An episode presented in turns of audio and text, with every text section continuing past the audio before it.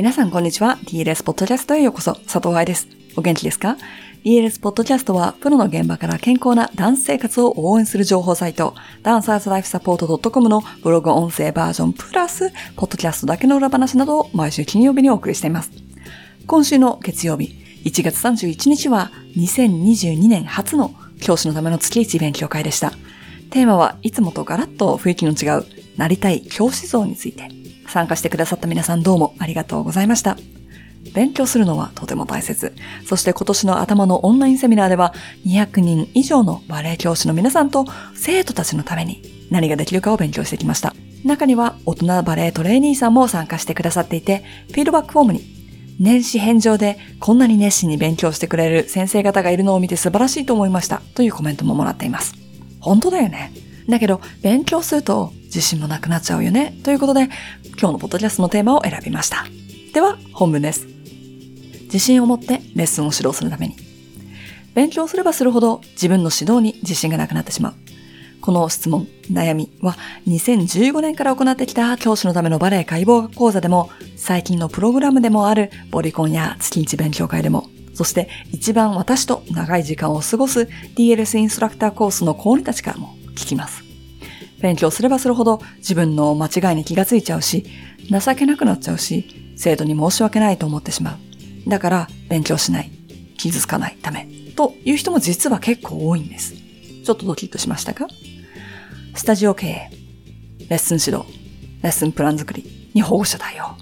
で忙しいから。今は発表会が、コンクールが、コロナの対応があるから、そっちに集中しないといけないから。家族が小さくて手を離せないから。これらは全て言い訳ではありません。真実です。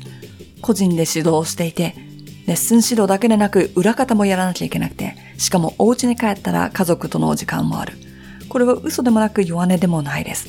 バレエの先生というか、世の中すべてのスモールビジネスを運営している人たちは大変なんだよね。忙しくない日なんてないでしょ。やることリストなんて作ったらそれだけで一日終わっちゃうよね。でも自分がやっていることに自信がないって苦しいですよね。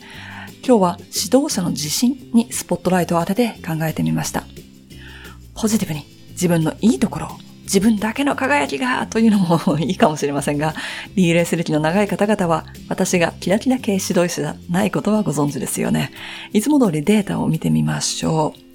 ダニング・クルーガーエフェクトというのは DLS セミナーでも出てきたことのある言葉なので知ってる人もいるかもしれませんが、これは心理学の世界の言葉で1999年に出された研究から来た言葉だそうです。いろいろと解釈されて元の研究から離れてしまっている情報も多く見られますが、一応定義としてはこう書かれています。ダニング・クルーガー効果とは、知識や能力を過大評価するという自分の認知バイアス。それだけだとよくわかんないんだけども、テッド L にとてもわかりやすいビデオがあるので、リンクもつけておきました。知識や能力が足りない人は2つの問題があるそうです。一つは知識や能力が足りないから間違いを起こすんだけども知識や能力が足りないから間違えた部分も自分でわかんないので直すこともできないし気がつくこともできない。だから勉強し始めると自分のできない部分が見えてくるんですね。今までわからなかった、気づかなかった部分。それを DLS ではわからないことはわからないからわからないとブログで書いてあります。勉強すればするほど自分のできなかった部分が見つかるので自信がなくなっていくということは頭に入れておきましょう。逆に自信がいっぱいだったらもうちょっと勉強しましょう。怪我をした時もそうだけど何かが起こった時、まず最初に行うべきことは何が問題なのかを理解することです。膝が痛いとなったらタンスにぶつけたから痛いのか、ジャンプの着地でひねって捻挫したのか、捻挫は足首だけで起こるわけじゃないですからね。過伸点をコントロールしたいので、長時間立ってると膝周りの人体や周りの組織に負担がかかってるのか、という何が問題で膝が痛いのかを考えないといけないじゃない？今挙げた3つは全くもって違うことをしないと改善しないんですから。タンスにぶつけたんだったらいくら筋肉鍛えてもレッスン回数増やしてもタンスの位置を変えなければ改善しないでしょうね。逆に過伸点コントロールができてないんだったらタンスの位置を変更してる時間があったらエクササイズしててほしいわけです。勉強しました。自信がなくなりました。だけでなく何に対して自信がなくなったのかを考えてみましょう。指導内容レッスンプラン発表会の振り付けスタジオ方針ポイントの年齢コンクールの量声楽？レッスン中の注意？バレエと関係ないのに色々と口を出してたという自分の事実？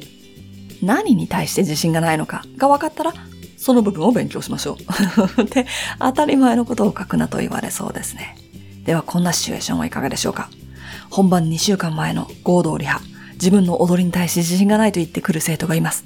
でもその子はリハも休みがちだったし、先週言われた注意すら覚えていない。としたら心の中でそりゃそうだと思いません？自分の振り付けがわからないプラス言われた注意もわからないイコールそりゃ自信がなくなっちゃうよね。本番は鏡もないしやり直しもできない。コロナ対策で少なかったとしてもお客さんはいるしさ。これこれ。何に対して自信がないのかが分かったらそこを時間をかけて修復しないとポジティブシンキングでどうにかなるわけではないんですね。今の話を先生に当てはめてみましょう。自分の振り付けがわからないイコール自分の指導内容がわからない。言われた注意もわからないイコール、生徒に注意している言葉の本質がわからない。本番は鏡もない。イコール、指導中は誰かがサポートしてくれるわけでもない。やり直しもできない。イコール、ごめん、先生、先週言ったの間違ってたって言えない。もちろんお客さんは生徒です。ボリコンサークル参加者の先生方にもよく言うんだけど、生徒に言ってること自分でやってごらんってやつね。練習しなさい。リファー休まないでと言っても、最近の子は学校もあるし、部活もあるし、他の習い事だってあるから忙しい。友達付き合いもあるし、コロナ対策で授業の感じも慣れてないのかもしれないし。あれ？この記事の最初のところで書いた状況と似てません？そう。これも真実で言い訳ではない。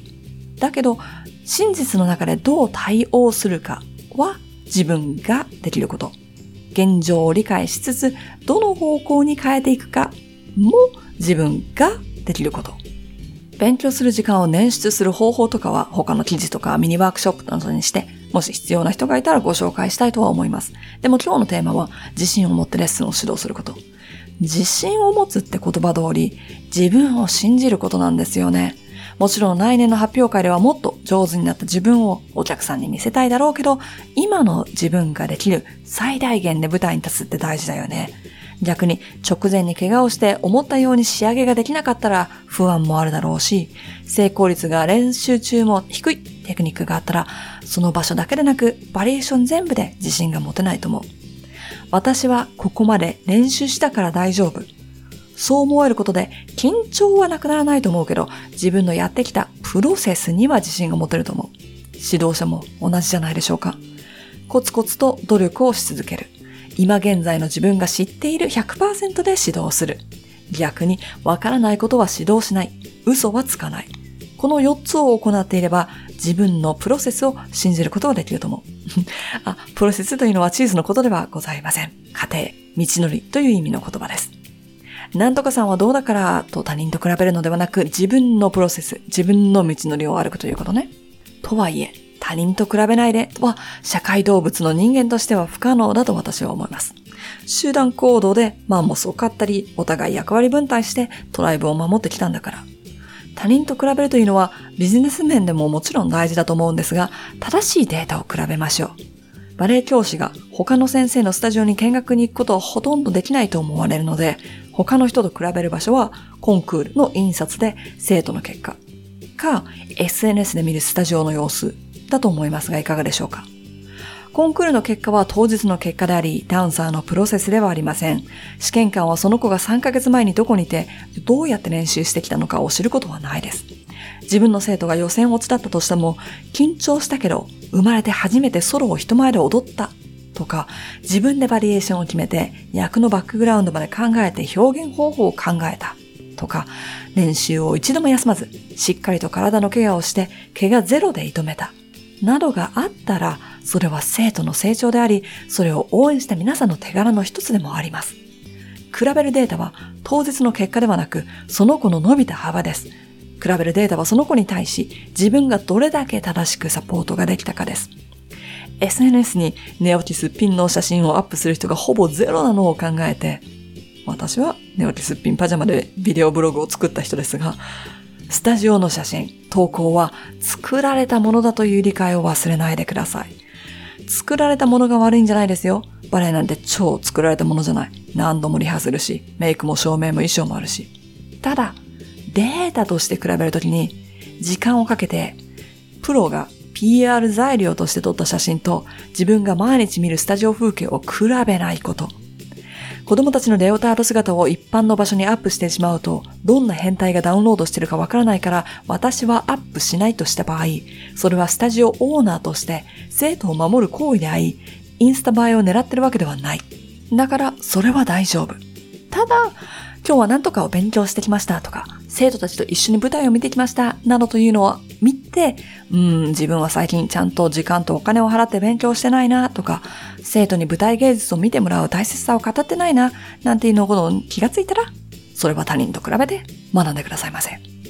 今までいいことを言ってきたと思うんだけれども、時には、ハったりも大事だと私は思います。辞書にある相手を威圧するために大げさな言動をしたり、強気の態度を取ったりすることの方であり、殴る方のハったりではございません。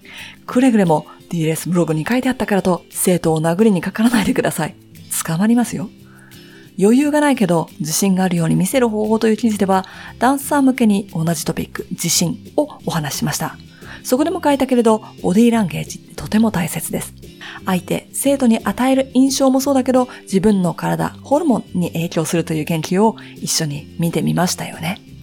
わからないことがあったら堂々と、先生もわからないけど、来週までに調べてきますね。何とかちゃんも調べてきて教えてね、と答える。わかんなくてごめんなさいでもなければ、わからないけど嘘をつくでもないです。ただし、信頼関係のためにも調べてきますと言ったらちゃんと調べてくださいよ。そういう時に質問や相談できるメンターコーチっていうの？動詞？がいると便利ですよね。先生は神様じゃないから質問してもいいんだとわかること。大人は全部を知っているわけではないから言われた通りにするだけではなく自分で考える力をつけること。興味があることに対して周りとリスペクトフルにディスカッションする楽しみ。これらを学んでくれたら嬉しいじゃないですか。何を言わないかという記事で書いたように先生の言動が生徒に与える影響って大きいんですよね。まとめとして、わからないこと、不安なことが増えたら、知識が増えた証拠、何がわからないのか、自信がないのかを明確にする。勉強はしようよ。自分のプロセスを信じることができることが自信。正しいデータを比較すること。ボディーランゲージ、貼ったりも大切。リストの上から順番にこなしていてくださいね。いかがでしたか？こうやって自信満々にいろいろなことを話している私ですが、もちろん自信がなくなることはたくさんあります。なので、近くに愚痴が言える仲間や友達、家族がいること、そして自分の勉強を続けていくこと。わかんないことはあるけれども、わかってることはしっかりと伝えよう。わからないことがあったら、凹むんじゃなくて行動に移そうと考えるようにしています。もちろん、皆さんが、愛さん、この漢字間違ってるよとか、日本語間違ってるよと教えてくれることもあるので、そこから学んでいけるのもすごく嬉しいです。ということで、今週のポッドキャストはここまで。来週金曜日にもお話できるのを楽しみにしております。ハッピーランシング、佐藤愛でした。